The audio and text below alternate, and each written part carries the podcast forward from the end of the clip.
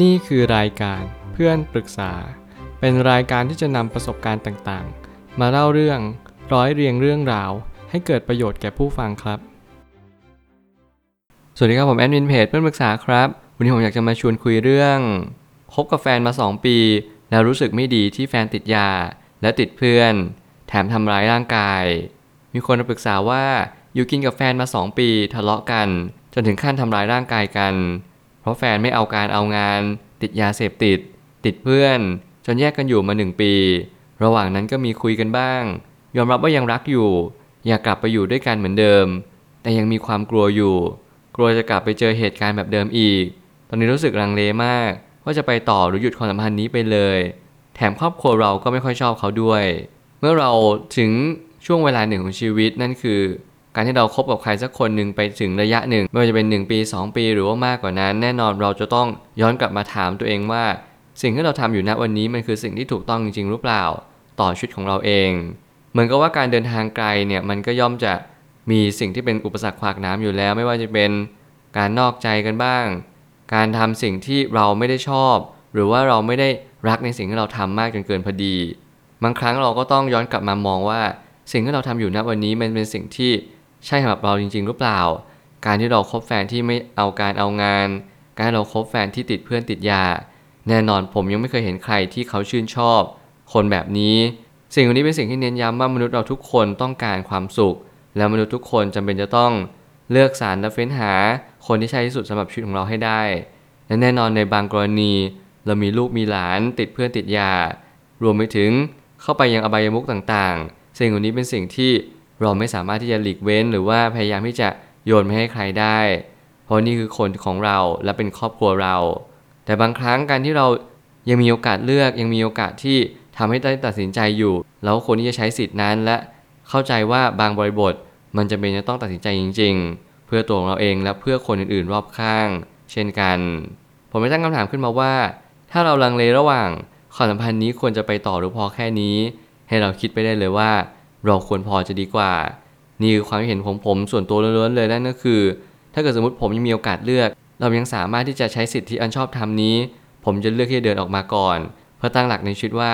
สิ่งที่เราอดทนทุกวันนี้เนี่ยมันอดทนในเพื่ออะไรแน่นอนความอดทนเนี่ยมันมี 2 ด้านคือ อดทนเพื่อให้ทุกอย่างมันดีขึ้น กับอดทนเพื่อให้ทุกอย่างมันแย่ลง แน่นอนความอดทนทั้งสองทางนี้ ใช้ความอดทนทั้งหมดทั้งมวลไม่ว่าเราจะอยู่คนดีคนไม่ดี แน่นอนเราก็ต้องใช้ความอดทนเข้าร่วมด้วย ถ้าเกิดสมมติเราเป็นคนดีอยู่แล้วเราอยู่คนดี มันก็จึงไม่ใช่สิ่งที่ยากขนาดนั้น แต่เราก็ต้องอดทนผ่านอุปสรรคต่างๆนานาไปให้ได้ เพราะบางทีบททดสอบมันมาในรูปแบบต่างๆ มารผจญบ้างวิกฤตเศรษฐกิจ สิ่งต่างๆมากมายที่มันกำลังถาโถมยังที่ตัวเรา นี่คือบททดสอบของความสัมพันธ์ เราจะต้องอดทนในแง่มุมหนึ่ง แต่กลับกันถ้าเกิดสมมติอดทนให้อีกคนหนึ่งเขาไม่ได้มีแนวโน้มที่จะดีขึ้น ผมชอบเน้นย้ำกับผู้คนบ่อยครั้ง ไม่ว่าจะเป็นคนในครอบครัวหรือเพื่อนของผมว่า สิ่งที่สำคัญที่สุดในชีวิตคือต้องดูแนวโน้มของคน เราตัดสินผู้คนผ่านแนวโน้มผ่านความน่าจะเป็น ว่าเขาจะกำลังจะบ่ายหน้าไปอย่างทิศทางใด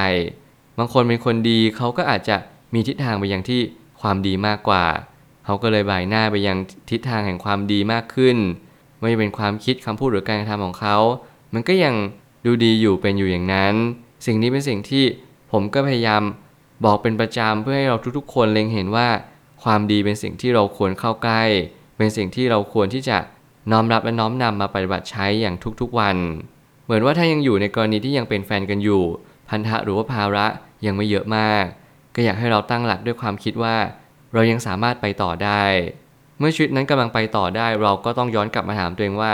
เรายังจะไปต่อกับความพันนี้ เพียงเพราะเหตุผลใด เรามีลูกกันหรือยัง เราต้องพึ่งพารายได้เขามากน้อยเพียงใด เรามีปัญหาอะไรบ้างในชีวิตประจำวัน แล้วถ้าเกิดสมมติแฟนเราไม่สามารถพึ่งพาเลยได้เลย โอเคอาจะตัดสินใจได้ง่ายขึ้นแต่ก็สมมติว่าเรามองย้อนกลับไปนิดนึง มองไปที่ความสัมพันธ์ของตัวเราเอง เรารักคนคนหนึ่งมากแน่นอน ถ้าเกิดสมมติเราทิ้งเขาในจังหวะที่เขากำลังตกต่ำหรือว่าเขากำลังย่ำแย่มันอาจจะเป็นเหตุผลว่าเราไม่ควรทำแบบนั้นในณวันนี้ แต่สิ่งที่ผมเน้นย้ำเป็นประจำนั่นก็คือ ต่อให้เราทำหรือไม่ทำชีวิตเขาอาจจะไม่ดีขึ้นไปมากกว่านี้ รวมไปถึงคนคนหนึ่งจะดีขึ้น ผมคิดว่าปัจจัยส่วนประกอบย่อยเนี่ยอาจจะไม่ได้มีส่วนช่วย ที่มันเป็นแกนหลักหรือว่าตัวหลักสักเท่าไหร่ อย่างเช่นตัวของเราเองไม่ว่าอะไรจะเกิดขึ้นขอให้เราเรียนรู้ว่า ไม่มีใครจะดีหรือแย่เพียงเพราะเราคนเดียว เราไม่สามารถทำให้ใครแย่ได้ และเราก็ไม่สามารถทำให้ใครดีได้ ทุกคนมีคุณสมบัติของตัวเอง มีจุดยืน มีความเชื่อมีความศรัทธา และเขาก็มีอัตลักษณ์ตัวตนของเขาแบบนั้น เราไม่สามารถเปลี่ยนเขาได้เลย เราทำได้แค่เพียงสนับสนุนความคิด support บางสิ่งบางอย่าง ช่วยเหลือจุนเจือบางเล็กๆน้อยๆนี่คือสิ่งที่เราทำได้ และเราควรตัดสินใจเพื่อตัวเองบ้าง เพราะนี่คือการทำเพื่อตัวเองจริง ๆ บางครั้งเราก็พบว่าความเหงา ความผูกพัน และความรักมันแยกออกจากกันยาก แต่ส่วนใหญ่แล้วความหลงจะมีท่าที คล้ายกับความรักมากเหมือนกัน ถ้าเกิดสมมุติว่าเรากำลังแยกรักกับหลง ผมสอนไว้ในพอดแคสต์ช่วงแรก ๆ เลยว่า เราต้องแยกออกจากกันในเรื่องของ เรามีความคิดยังไงต่อความสัมพันธ์ในครั้งนี้ เราถอนตัวออกมาได้ไหม ถ้าเกิดสมมติเราถอนตัวออกมาไม่ได้แน่นอนนี่คือความหลงอย่างแน่นอน แต่ถ้าเกิดสมมติเราถอนตัวออกมาได้แล้วเรามองว่าเออความรักบางทีบางสิ่งบางอย่าง มันคือการปล่อยให้อีกคนหนึ่งไปเรียนรู้และเติบโต นี่คือความเป็นจริง แล้วนี่คือสิ่งที่ร้องทำกับทุกๆ คน บางครั้งความรักมันไม่ได้หมายความว่า เป็นคำว่าครอบครองอย่างเดียว แต่มันก็ไม่ได้หมายความว่าให้เราทิ้งทุกๆ คนที่เรารักไป ไม่ใช่ มันไม่ใช่แบบนั้นเลย มันเพียงแต่ว่าเราต้องเรียนรู้บททดสอบบทเรียน และภารกิจร่วมกันก่อนว่า นี่คือสิ่งที่ควรอยู่ หรือนี่คือสิ่งที่ควรไป ถ้าเกิดสมมุติว่าเราไม่ได้สามารถชั่งน้ำหนักสิ่งนี้ได้ เราก็จะเลือกแต่อารมณ์ของเราเลือกแต่ความพึงพอใจของเราเป็นหลัก จนเราลืมว่าอีกคนหนึ่งเขารักเราหรือเปล่า ถ้าเขาไม่ได้รักเราขนาดนั้น การให้เราปล่อยเขาการที่เราให้เขาไปเติบโตหรือไปหาคนที่เขารักเนี่ยจะดีกว่าไหมนี่การแสดงความรักอีกรูปแบบหนึ่ง ที่เราต้องเรียนรู้ว่ารักกับหลงแยกให้ออก และถ้าเกิดสมมติเราแยกออกได้แล้ว เราก็จะมีความสุขในความสัมพันธ์มากยิ่งขึ้น ชีวิตมันก็คือส่วนหนึ่งของการเรียนรู้ ถ้าเรารู้แล้วว่าการที่คนคนหนึ่งเขาทำร้ายตัวเองด้วยการเลือกทางที่ผิด เราก็อาจจะต้องตัดสินใจว่าเราควรจะหยุดความสัมพันธ์ เมื่อถึงจุดหนึ่งในชีวิตเราต้องตัดสินใจอย่างเด็ดขาดและเด็ดเดี่ยว เราไม่สามารถที่จะมาลังเลได้เลยว่า นี่คือสิ่งที่ควรอยู่ทุกคนไป เพียงเพราะว่าการที่เราตัดสินใจแบบลังเล มันทาให้ทุกอย่างมันแย่ลงไปโดยปริยาย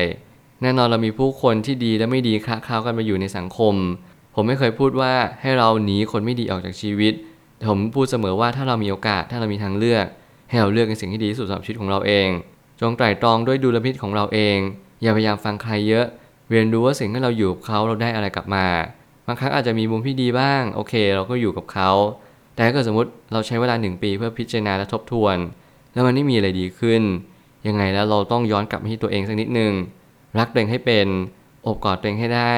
ให้เรารู้ชัดว่าคำตอบนี้มันอยู่ที่ตรงไหน ว่าเราควรจะไปต่อหรือพอแค่นี้แล้วไม่ว่าทางใดก็ตาม เราแค่เคารพการตัดสินใจของตัวเราเอง เรียนรู้ว่าทุกๆอย่างมันมีการเปลี่ยนแปลง มันมีการปรับตัวเข้ามา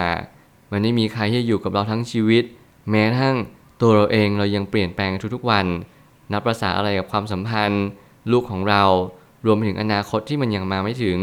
มีกลไกธรรมชาติที่รอเราอยู่ เราอาจจะมองไม่เห็นแต่มันมีอยู่ปรากฏเด่นชัด ท่ามกลาง เมฆหมอกแล้วก็ควันจางๆที่เรามองไม่เห็นมันตลอดเวลา คล้ายกับว่าสิ่งต่างๆ มันพยายามแทรกตัวมาหาเรา พยายามบ่งบอกเป็นสัญญาณ ให้เราเข้าใจว่าเราควรตัดสินใจอย่างไร เมื่อเหตุการณ์นี้เข้ามา สุดท้ายนี้ทั้งนี้ไม่มีคาว่าผิดหรือถูกในความรู้สึกนึกคิดของเรา แน่นอนว่าเราก็รู้สึกแบบนี้ เราเลยกระทำสิ่งนี้ไป ซึ่งบางคนจะรู้สึกผิดที่ตัดสินใจบางสิ่งไปเสมอ ผมอยากเน้นย้ำอีกครั้งหนึ่งว่าอย่ารู้สึกผิดในสิ่งที่ตัดสินใจลงไป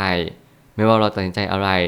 ทุกสิ่งทุกอย่างมันเกิดจากความรู้สึก และมันเกิดจากเหตุผลของเราจริง ๆ ผมว่าคำปรึกษามากมายเนี่ยมันเกิดจากการคิดมากกว่าการที่ใช้อารมณ์ อย่างน้อยเราเริ่มที่จะตั้งคำถามแล้วว่ามีผู้คนใดคิดแบบเดียวกับเราหรือเปล่า แน่นอนเราต้องการ affirmation เป็นการยืนยันคำตอบว่าเราต้องการทำแบบนี้ แล้วมันมี feedback อะไรกลับมาบ้าง บางคนเขาไม่ชัวร์เขาก็เลยมาขอคำปรึกษา สิ่งที่กลับกลายเป็นสิ่งที่ผมเชื่อว่ามันเป็นสิ่งที่ดีมาก แล้วมันก็ช่วยให้เรา grounding ได้มากยิ่งขึ้น บางครั้งบางคราวเนี่ยเราไม่รู้หรอกว่าชีวิตเรากำลังจะไปยังจุดใดแต่อย่างน้อยที่สุด เราพยายามที่จะฟัง ฟังตัวเองฟังคนอื่น เรียนรู้ที่จะเห็น choice เห็นทางเลือกที่มันไม่เคยเกิดขึ้นและการตัดใจหลังจากนี้มันก็จะค่อยๆคมชัดมากขึ้น โดยรู้ชัดว่าตัวเราเองต้องการอะไร และสิ่งเหล่านี้มันสิ่งที่เรียกว่าเราเห็นแก่ตัวจริงๆหรือเปล่า ผมขอเป็นกำลังใจให้กับทุกๆ คนที่กำลังอยู่ท่ามกลาง major event ต่างๆ สิ่งเหล่านี้เป็นสิ่งที่สำคัญมากๆ แล้วมันก็ยากจริงๆสำหรับใครที่ต้องการผ่านไปให้ได้ในเร็ววัน major event เป็นการตัดสินใจที่ยาก จะเลิกจะรักจะคบกับใคร นี่ยังเป็นจุดเปลี่ยนของชีวิต และเราต้องเลือกให้ดีๆ ใช้ดุลพินิจของตัวเองใจเย็นๆค่อย ๆ เลือก แล้วสิ่งที่เราเลือก มันจะเป็นสิ่งที่เราสมควรได้รับอย่างแน่นอน ผมเชื่อว่าทุกปัญหาย่อมมีทางออกเสมอ ขอบคุณครับ รวมถึงคุณสามารถแชร์ประสบการณ์ ผ่านทาง Facebook Twitter และ YouTube และอย่าลืมติด Hashtag เพื่อนปรึกษาหรือ f r ร e n d t a l k ด้วยนะครับ